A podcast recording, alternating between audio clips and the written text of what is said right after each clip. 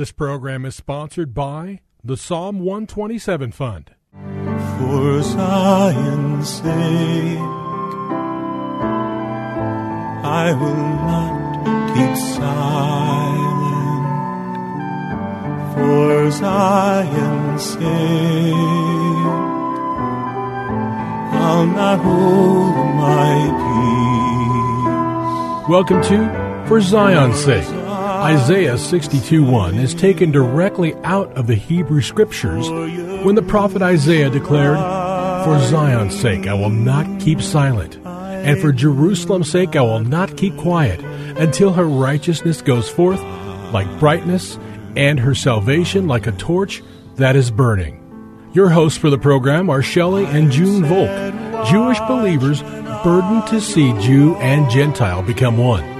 Believers strengthened in their faith and for their Jewish kinsmen to come to the saving knowledge of Jesus as the Messiah, the Son of God.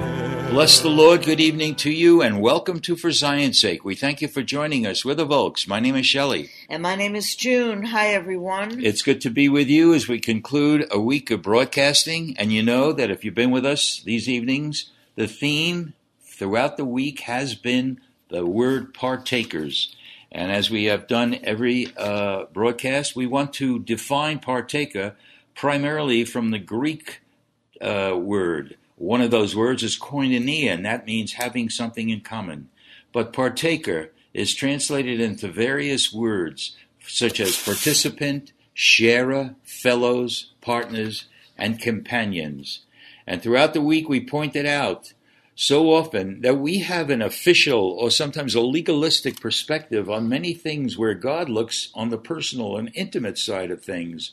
For example, we are all called, every believer is called to be a servant of the Lord, and perhaps we feel that that entails a kind of bondage which is absolutely false. For example, there were two of the most incredible servants of God in Abraham and Moses. And how did God refer to them? They were referred to by God as friends. There was there was an um, intimate relationship between God and His servants Moses and Aaron, and that's what He wants with each of us. God has called us to be partakers with Him and to labor with Him to fulfill and accomplish His purposes in the earth. We have been looking at scriptures this week concerning these areas that God has called us to be partakers. For example, we looked at 2 Peter chapter 1 verses 1 to 8 where it says he has granted to us his precious and magnificent promises in order that by them we might become partakers of his divine nature. That's an incredible statement that God has invited us to be partakers with him of his divine nature. If, as the rest of that uh, verse 4 says, if we have escaped the corruption that is in the world by lust. This is a real test to see if we are participating in His divine nature. It would be true if you are no longer being led by the mentality of the world and its lust. So, my, our question is Are you walking in His nature? Are you walking in humility, righteousness, and holiness? Paul said in Galatians 6:14, "The world has been crucified to me and I to the world." He was walking and was participating in the divine nature of God. We looked at Hebrews 3 1, and it says, Therefore, holy brethren, partakers of a heavenly calling. Have you ever considered that we as believers have a heavenly calling? We read in Ephesians 1 that God has blessed us with every spiritual blessing in the heavenlies.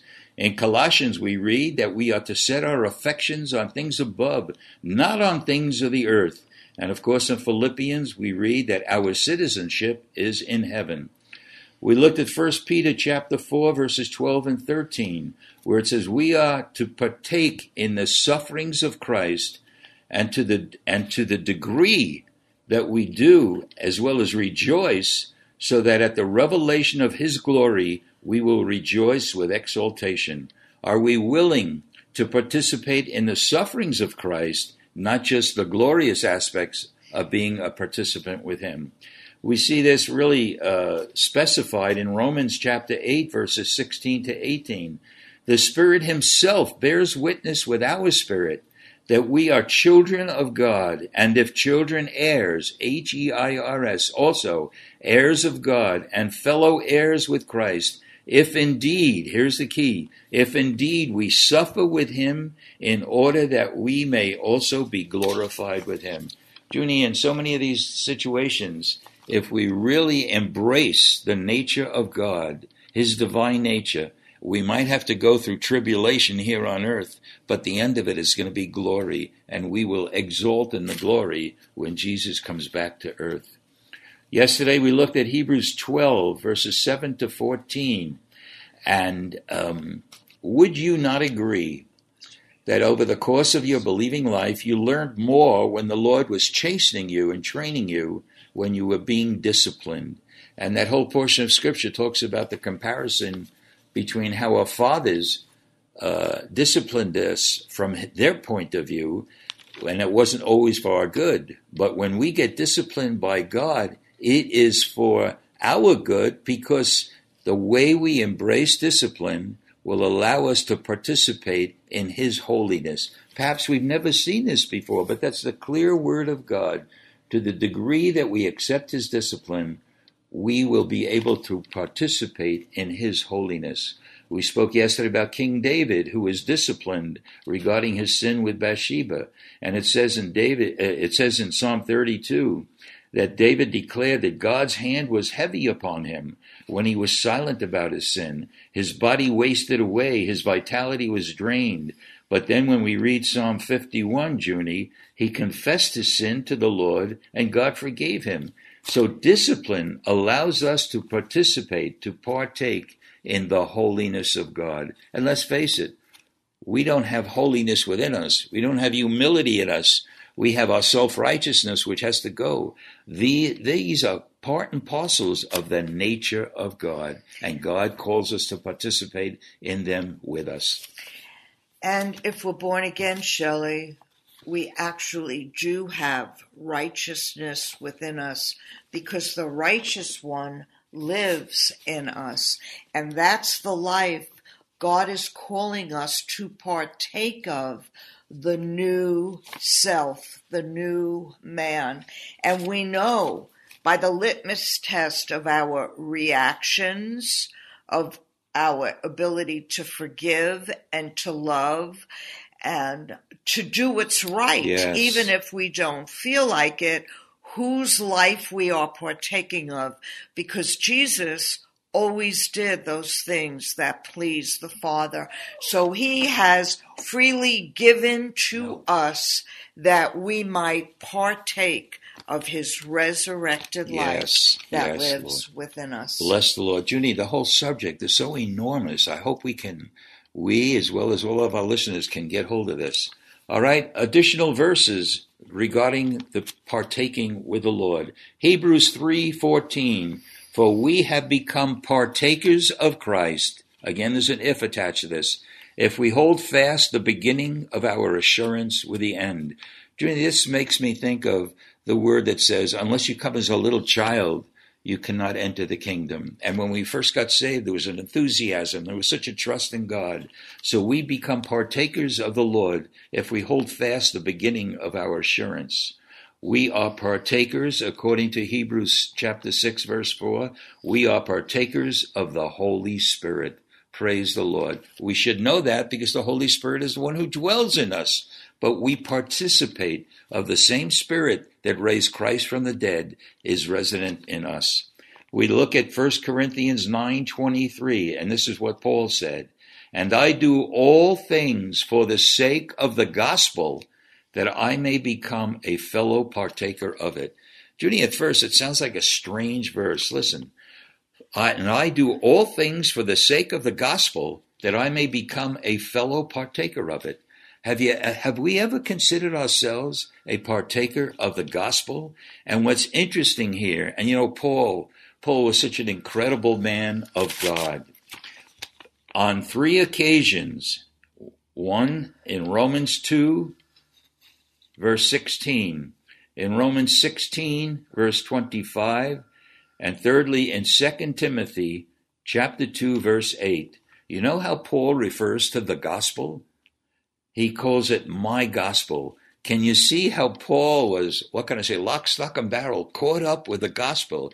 His life was to fulfill the words of the gospel. He, he wrote so much of the New Testament. He was a partaker with the Lord. He was a partaker of the divine nature. He had a heavenly calling and his life was lived for one purpose, to spread the gospel. And Junie, I, I, I think of Saint, um, one of the saints of old.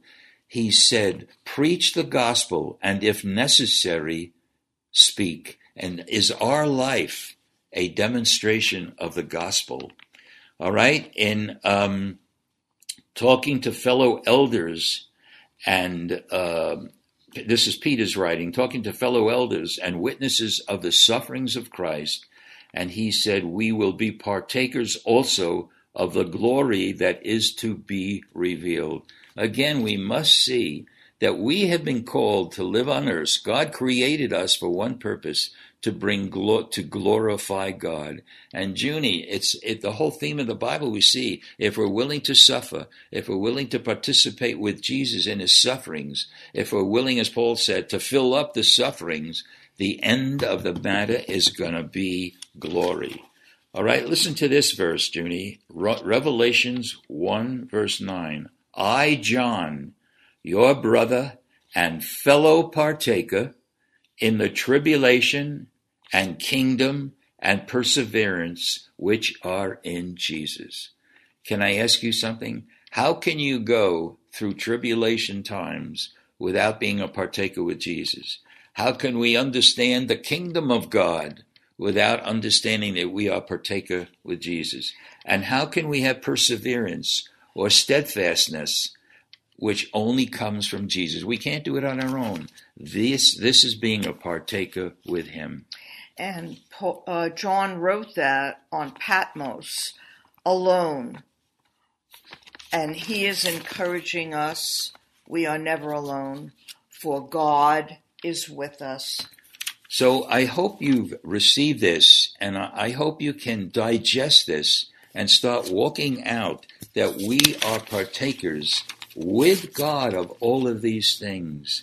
And it involves suffering, but again, the end of the matter is going to be glory. And we could start glorifying God now by participating with Him with those, the areas that we called out. Have a heavenly calling. Have the divine nature grow in you day by day, that when people see you, they'll recognize something different about you and me. And that is, we're partakers with God and to understand what a privilege it is to know the Lord and to know of His Hallelujah. goodness because He's always with us. Yes. Well, this being Friday, we want to identify ourselves with our Jewish kinsmen by reciting the Shema. And if you know it, please join with us.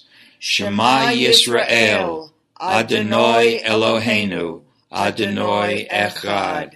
Hear, O Israel, the Lord our God the, the Lord, Lord is one. Thank you, Lord, that you're calling us to be partakers with you. What a privilege, of a heavenly Lord. calling, thank and you, so Lord. we could participate in your divine nature. We thank you, Lord, thank in you, Yeshua's Lord. holy name. Amen.